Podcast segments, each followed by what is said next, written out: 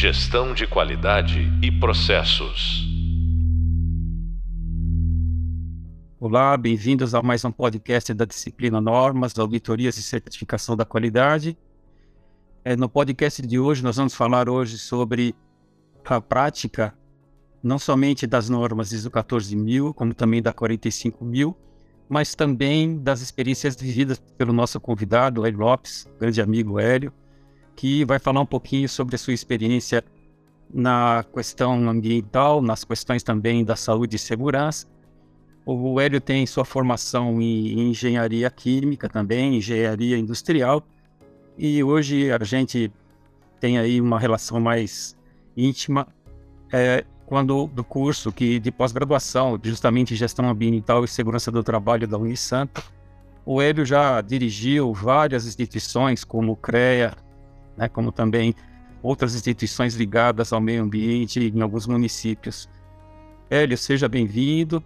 Peço a você aí que se sinta à vontade para falar é, sobre as coisas referentes a essas normas né, que eu passei para o pessoal eu pediria também que, sempre que possível, procurasse a relação com a questão da gestão do risco que está envolvida nas atividades que você pratica.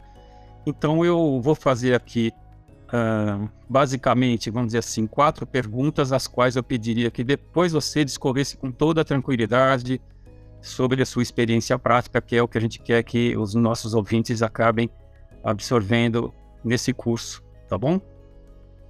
Muito obrigado mais uma vez por recebê-lo. Primeiramente, o que se fala com, em relação aos resíduos sólidos urbanos e os industriais, eu gostaria que você depois falasse um pouquinho sobre a relação deles com as novas rotas tecnológicas de tratamento e as unidades de recuperação, né, conhecida como URE.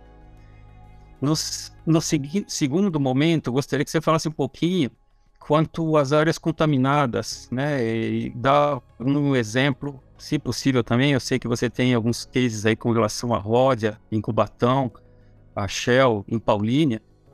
E em terceiro, uh, um terceiro passo seria com relação ao controle de polu poluição portuária, né, reto portuária, que você teve um caso aí bastante interessante que nós conversamos há, há tempos atrás sobre uh, o município de Cubatão e o Porto de Santos, né, quais foram os impactos e os passivos ambientais que acabaram sendo resultado dessa atividade.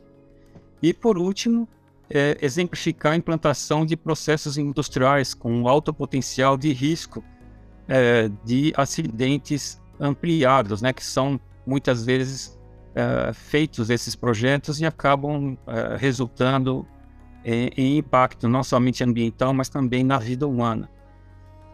Por favor, Hélio, fique à vontade, a palavra é sua. Vou agradecer mais uma vez a sua presença aqui no nosso podcast. Eu que agradeço, Marco Antônio. Mais recentemente, tão recentemente assim, a Lei 12.305, que instituiu a Política Nacional de Resíduos Sólidos, ela traz um rol de prioridades.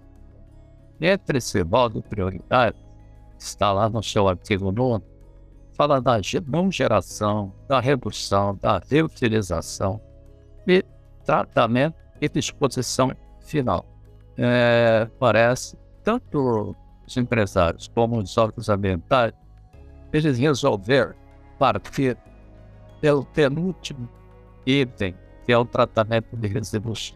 Talvez isso tenha ocorrido em função é, do saturamento dos aterros, né, dos aterros sanitários, né, e é, uma série de outras é, possibilidades ou dificuldades, melhor dizendo, é, em relação à questão de disposição final. É, esses tratamentos, entrando aqui naquilo que você me coloca, a questão da rota tecnológica, nessa questão do tratamento, existem algumas rotas tecnológicas, evidentemente. E parece que levaram somente para o caminho, que foi a rota tecnológica de unidade de recuperação de energia, chamada URE. Em vista disso, tem-se proliferado inúmeros licenciamentos aqui no estado de São Paulo, principalmente, é, em relação a chamada URI, que nada mais é do que a incineração de resíduos sólidos. É evidente que os promotores é, desses empreendimentos, eles não gostam de entrar nessa polêmica de incineração.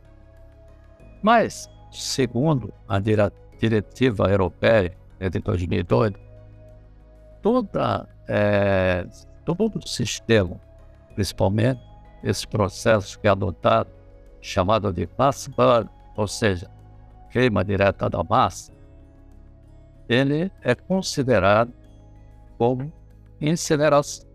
Tanto que o Banco Mundial, hoje na Europa, embora exista na Europa centenas de incineradores, né? mas é uma tecnologia anacrônica, uma tecnologia ultrapassada.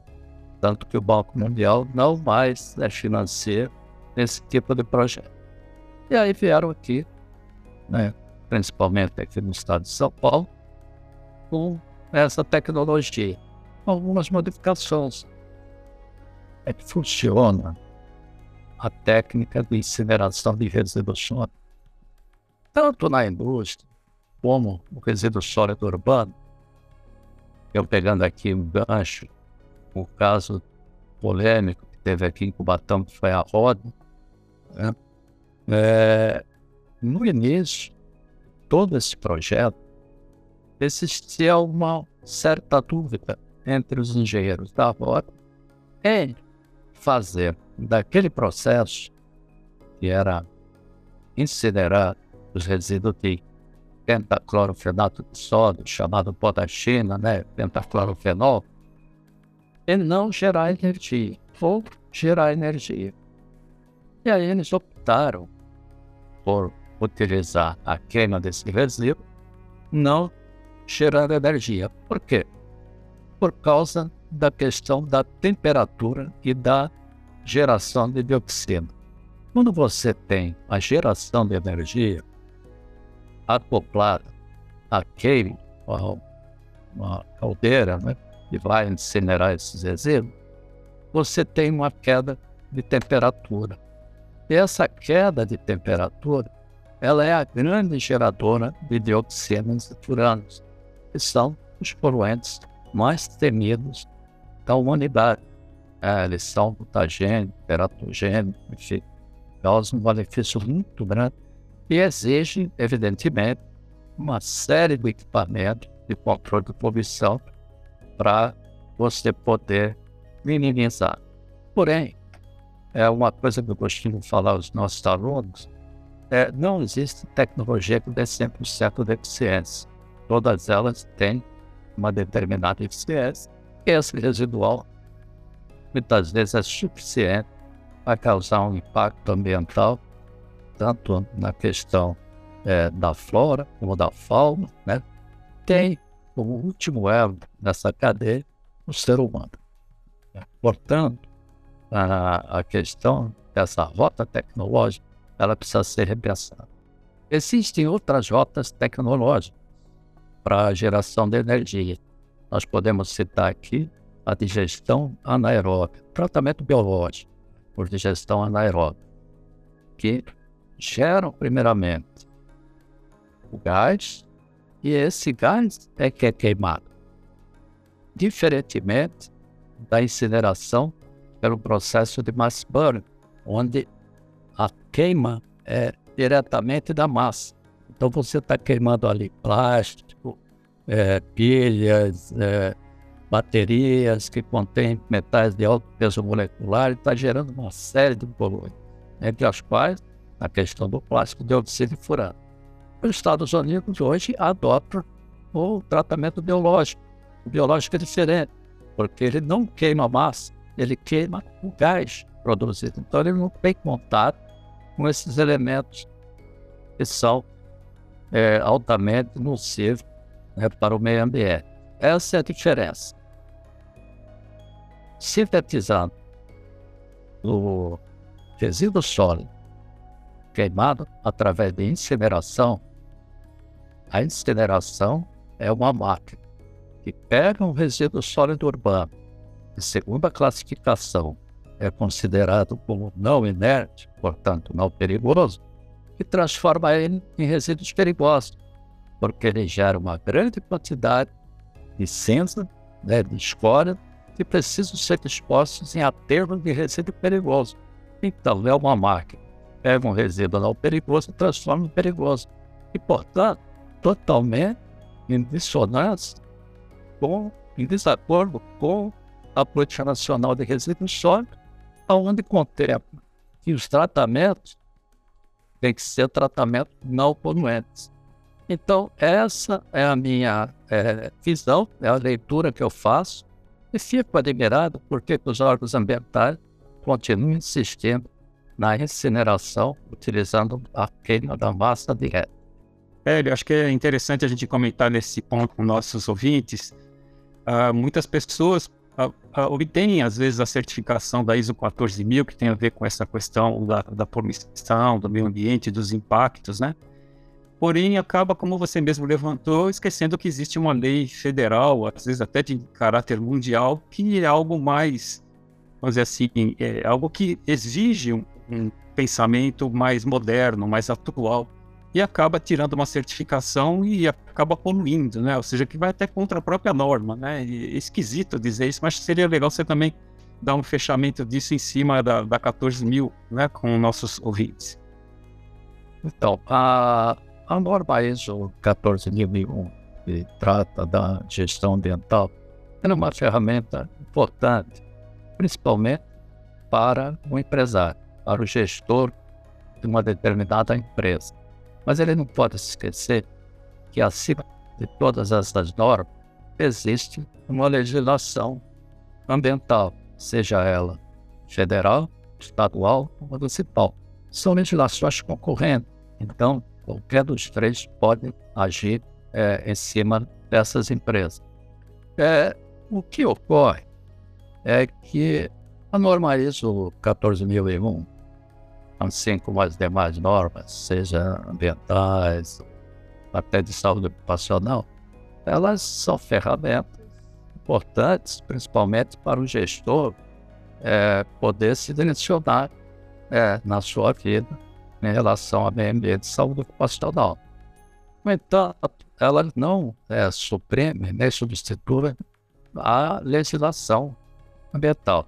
A legislação ela é muito superior, seja a federal, estadual, a municipal, são legislações concorrentes. Né? Então, qualquer um desses três setores ambientais, eles podem é, atuar com essas legislações. No caso da legislação é, federal, que é a 12.305, que institui a Política Nacional de Resíduos Sólidos, ela é uma legislação muito bem elaborada e que está em vigor até hoje. Agora, na minha vida profissional, eu tenho me deparado com várias questões é, referentes a áreas contaminadas. Essas, é, quando foi feito aqui em Cubatão, programa de controle ambiental, né, ela foi, esse programa foi elaborado em cima da legislação estadual. A, a Lei 997, de 1976, e o, seu regulamento, 8468 de 76. É, então, nós temos legislação suficiente para poder elaborar programas, enfim, é, projetos ambientais. Tá? Ocorre que a maioria desses processos todos, existiu antes da legislação.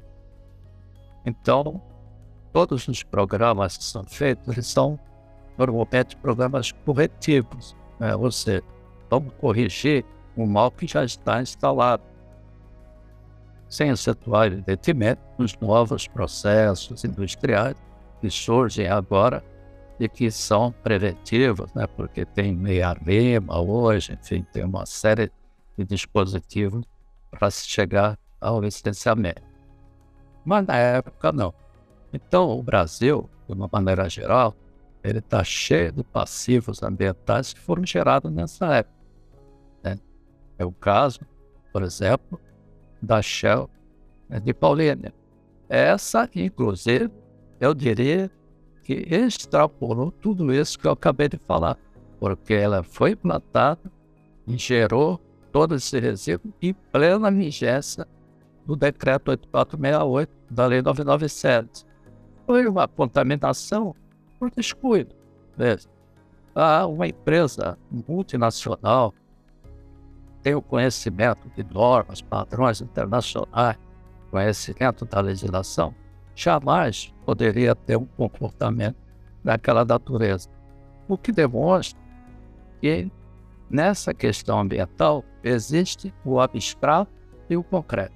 O abstrato, todos são favoráveis ao meio ambiente. No concreto, a coisa muda de figura. Então, não é dado devido valor ao setor ambiental da empresa, tem a força que deveria ter, né? e a empresa, no fim, comete uma série de irregularidades e paga um preço muito alto por isso. Então, é muito melhor você trabalhar dentro da legislação, dentro das normas, do que fazer a coisa de forma errada.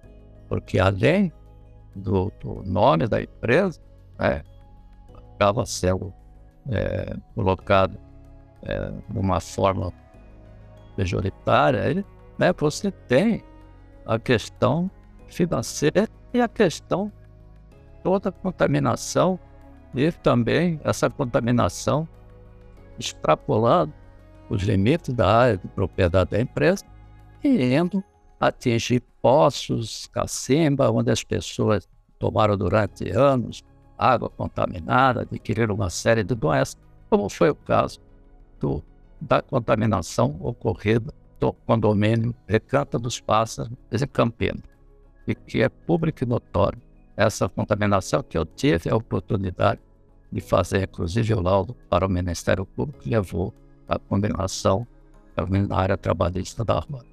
Legal.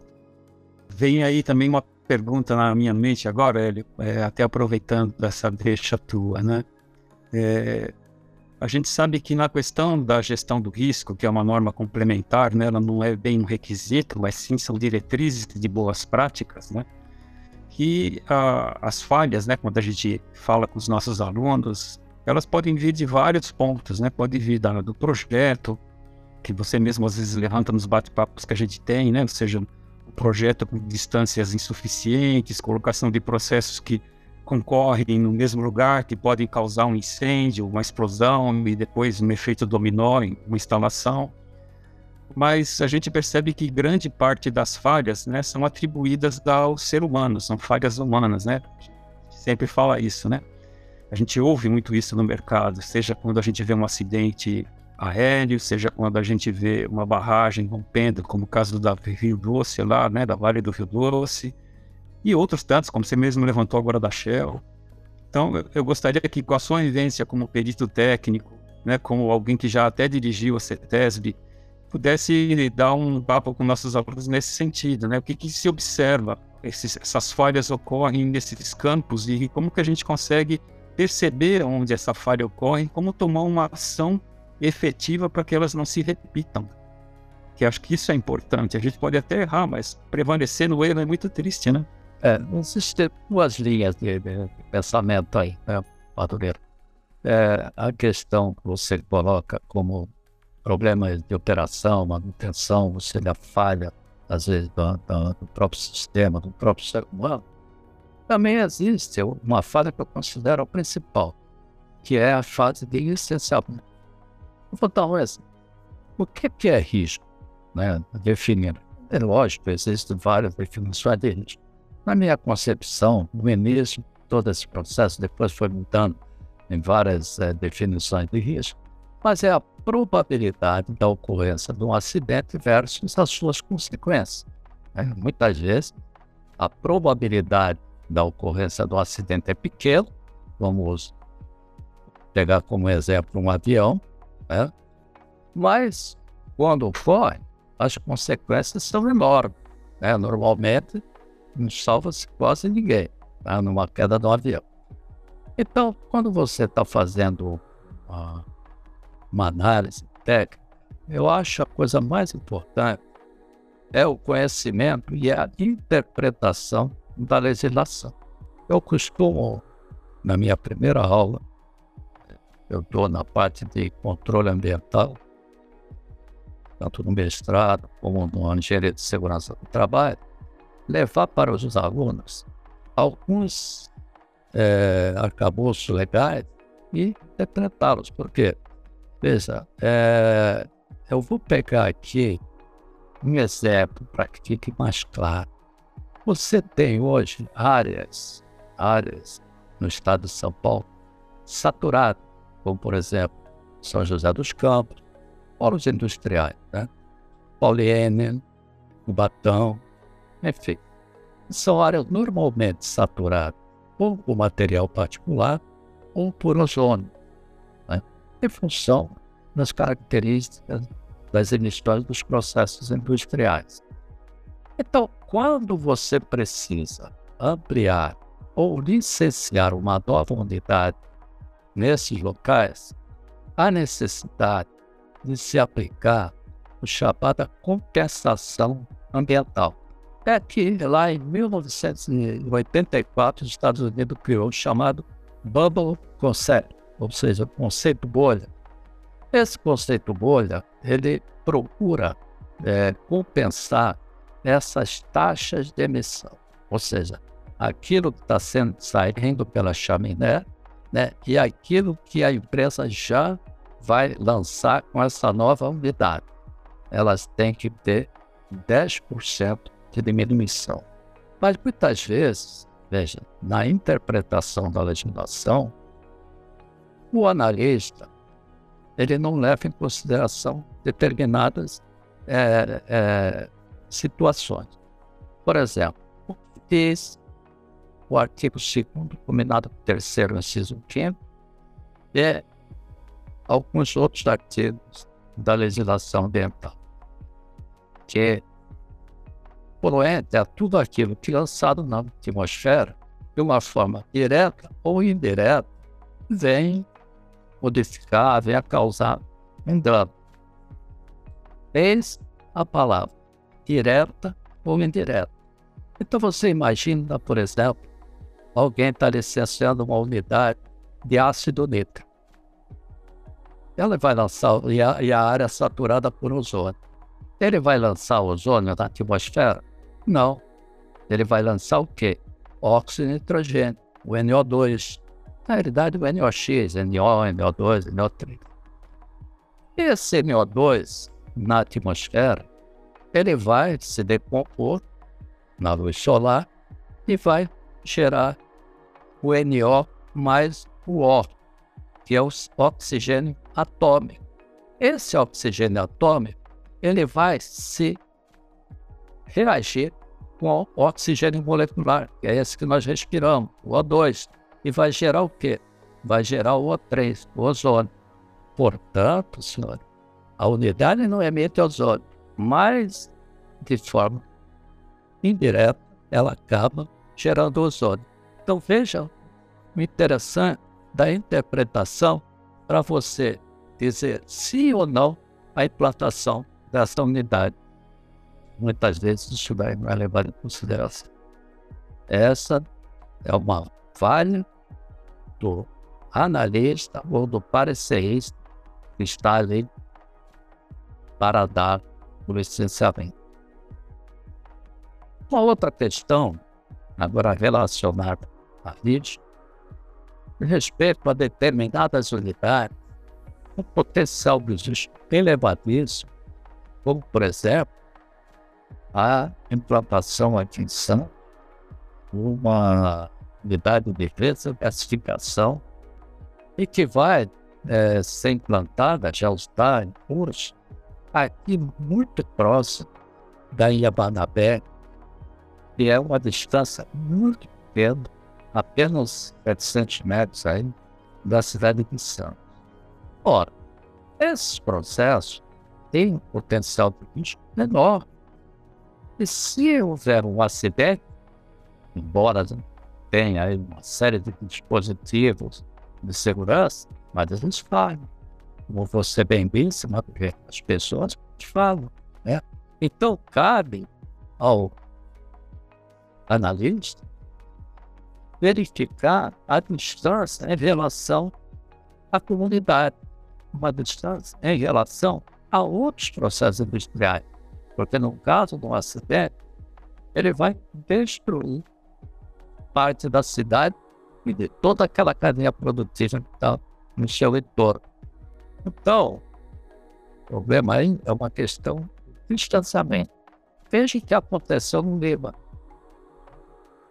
A regasificação de gás é muito superior a isso. Tem potencial atômico na sua caso de um acidente. Então, são essas questões que precisam ser melhor discutidas.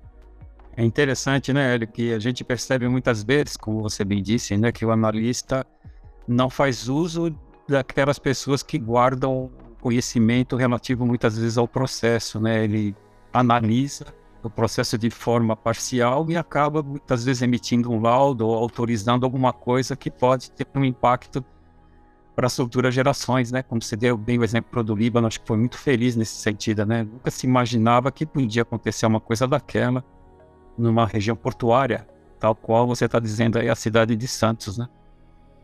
É bem complexo. Bem complexo mesmo. É nesse... Agora, nesse sentido, o que, que a gente pode eh, sugerir, né? Como engenheiros, vamos dizer assim, como que a gente pode mudar esse panorama? É uma questão bastante complexa, né? Porque envolve uma série de coisas, né? Em vários níveis, né? Como você bem colocou há pouco, né? Nível federal, estadual, municipal. E por vezes a gente verifica pessoas, como o exemplo que você mesmo me deu, até bem atual, com relação ao amianto que foi afundado há pouco aí com aquele navio nosso, né? O porta-aviões São Paulo, que foi afundado aí a não sei quantos quilômetros da costa, né? Ele chegou a falar para mim daquele caso de Goiás e tal. Acho que seria legal comentar com nossos alunos e acho que ilustraria também essa coisa que de legislação não cumprida, né? Essa é uma questão. Eu até escrevi um artigo chamado Dilema do Professor. É, professor, ele se baseia em normas, padrões, motivações, né? e série de, de literatura. Mas muitas vezes essas literaturas, elas são é, é, direcionadas e as leis também são feitas para é, facilitar determinados setores. Voltando lá, questão da ESO, do distanciamento dos tanques, grande parte desses tanques que existe aqui no Parque da Limoa são um metro e meio de distância para o outro. Se você for ver, na época, eles estavam bem nessas especificações dentro dos padrões. Por quê? Porque ele foi feito, ela foi feita, melhor dizendo, para ajeitar aquele espaço de um determinado empreendedor. Então, até as ISOs também têm interferências, interesses é, comerciais, interesses políticos e tudo mais. A questão da nossa legislação, na hora que está sendo feita essa marca, também tem uma grande influência política embutida. E é isso que leva a essas grandes catástrofes. Né? As pessoas, os órgãos, a metade, eu trabalhei 25 anos no órgão ambiental, trabalhei até na segurança clínica desse país, e não sei como isso daí funciona. Eu sei como é são feitas essas legislações e até mesmo rodando a participação que eu tive lá. É algo frustrante para o profissional. Se você não for bom do coração, é capaz de sofrer assim, é, porque tal a influência e a manipulação para que determinadas é, legislações, resoluções sejam ah, aprovadas. Vou dar um exemplo para aqui, é, bem claro, é, que foi a Conama, ele fixou o, as emissões de dioxina de furano em 0,5 miligramas, né, nanogramas, aliás. O que, que aconteceu? É, 50 nanogramas. O que, que aconteceu? Veja na época. Estava para fazer uma legislação econômica. Ocorre que no estado de São Paulo você tinha incineradores que na realidade não passava mais do que uma churrasqueira, né? Totalmente anacrônico, sem condições nenhuma. Essa nova legislação, se ela fosse seguir o padrão europeu, que é de 0,1 nanograma, ela iria inviabilizar a incineração nesses processos anacrônicos no estado de São Paulo. O que iria acontecer? A secretária do estado de São Paulo foi a Brasília, fez um lobby e conseguiu usar o 0,5 nanograma. E assim está até hoje. Embora a CETESB hoje use a, como exigência técnica o padrão, a diretiva europeia. Então, veja como esse processo é complexo, né? E muitas vezes essas legislações são feitas também de forma assodada, né? E acaba que aquele que está lá no final da lei para exigir né, a sua, é, o seu cumprimento, está exigindo em cima de algo que já nasceu errado. Tá? Então, é um processo muito complexo essa questão ambiental e, e ela precisa evoluir muito. Você poderia só dar o, a, a, o fechamento com relação à questão do, do que, que o governo, então, não é só dando o exemplo, o que, que o governo de Goiás acabou fazendo com relação ao amianto, né? Você lembra que você comentou comigo quando estávamos lá na faculdade, né? Eu achei interessante esse exemplo, né? Ou seja, pelo Brasil hoje é proibido, né? O, o amianto é um, aliás, no mundo inteiro ele está sendo banido, né?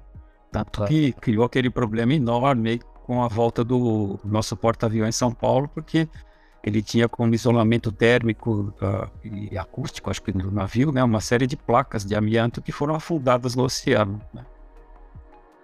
E refugadas pelo, pelo, se fala, pelo comprador do navio, que quando percebeu o amianto não tinha como tratá-lo também lá no mundo árabe. Né? E ele voltou, e foi um efeito bumerangue. Perfeitamente. Assim, eu, eu entendo o seguinte, veja. Eu até é, escrevi um artigo e tive que, no final, fazer uma modificação, é, porque o governo federal acabou, o Supremo Tribunal Federal, a, alterando essa questão legal. O que acontece? O amianto, crisotina, ele é, foi proibido aqui no Brasil, sua exploração. No entanto, aí entra o que eu já falei, o governo de Goiás, atendendo aos interesses dos produtores é, de amianto, acabou criando, veja, o governo do estado de Goiás cria uma legislação se contrapondo à legislação federal. Um absurdo mesmo. Um absurdo, não existe. A legislação federal é a legislação maior. Né? Você pode criar legislações é, estaduais e até municipais, desde que elas sejam mais restritivas do que a legislação federal. No caso, não.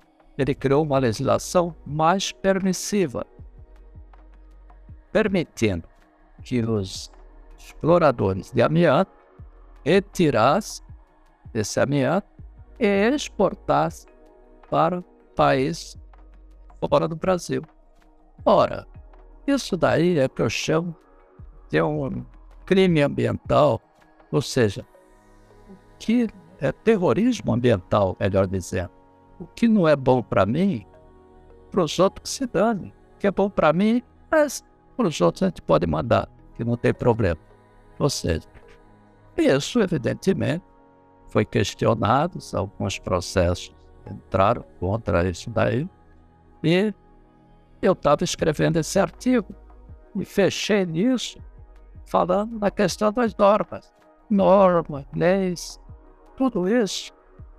E acontece o Badim, acontece o afundamento no nosso porta-avião, acontece a questão da exportação de amianto. Estava criticando isso. E fiz fechamento, inclusive, desse artigo nesse sentido. Só que três dias depois, o governo federal, graças a Deus, através do Supremo Tribunal Federal, cassou essa legislação é, do governo de Goiás. Então eu tive que mudar, inclusive, meu artigo, né, dizendo que ela foi é, suprimida, porque não tem mais, não está mais é, vigorando. É o caso né, importante a ser visto de como os interesses né, econômicos se sobrepõem à legislação. Interessante. Mas é um exemplo, graças a Deus, que foi positivo. Né? Essa proibição acabou fazendo valer o que deveria valer em todas as situações, né? Mas com muita... É, não, nem falo. É, eu só tenho a agradecer a sua participação. Queria também verificar contigo se você quer deixar uma recomendação para aqueles que nos ouvem. Bom, eu é que agradeço o convite, né? Me coloco à disposição, se quiserem tema a ser exposto aí na FAP, enfim, uma palestra, o que for, né? É, a gente tem muito mais tempo, né? precisaria muito mais tempo para discorrer, porque os assuntos são, são enormes em relação a esse tema ambiental. Tá? E é, é assim, você que, segue esse caminho, esse técnico, né? procure seguir a legislação, tá? Mas procure interpretar, né? procure fazer uma interpretação e ter é, assim, bom senso na hora de decidir, tá? Porque eu tenho visto muitos processos judiciais sendo ganhos pela parte que está se poluindo ou pela parte que está impondo um risco à sociedade. É esse, essa página que nós precisamos virar no nosso país. Mais uma vez, então, Hélio, muito obrigado. Eu agradeço a todos pela participação desse nosso podcast. Lembro aos nossos alunos, né, que tem uma reforçada nos conceitos lá no Hub Visual. Não esqueçam também do nosso Hub de leitura. E fica aí o convite para o nosso próximo podcast, né, que vai falar um pouquinho sobre custos da qualidade, auditorias internas, o PNQ, né, o Prêmio Nacional da Qualidade, e como que são as etapas de certificação quando uma empresa se prepara para um sistema de gestão integrado. Um forte abraço a todos e bons estudos. Gestão de qualidade e processos.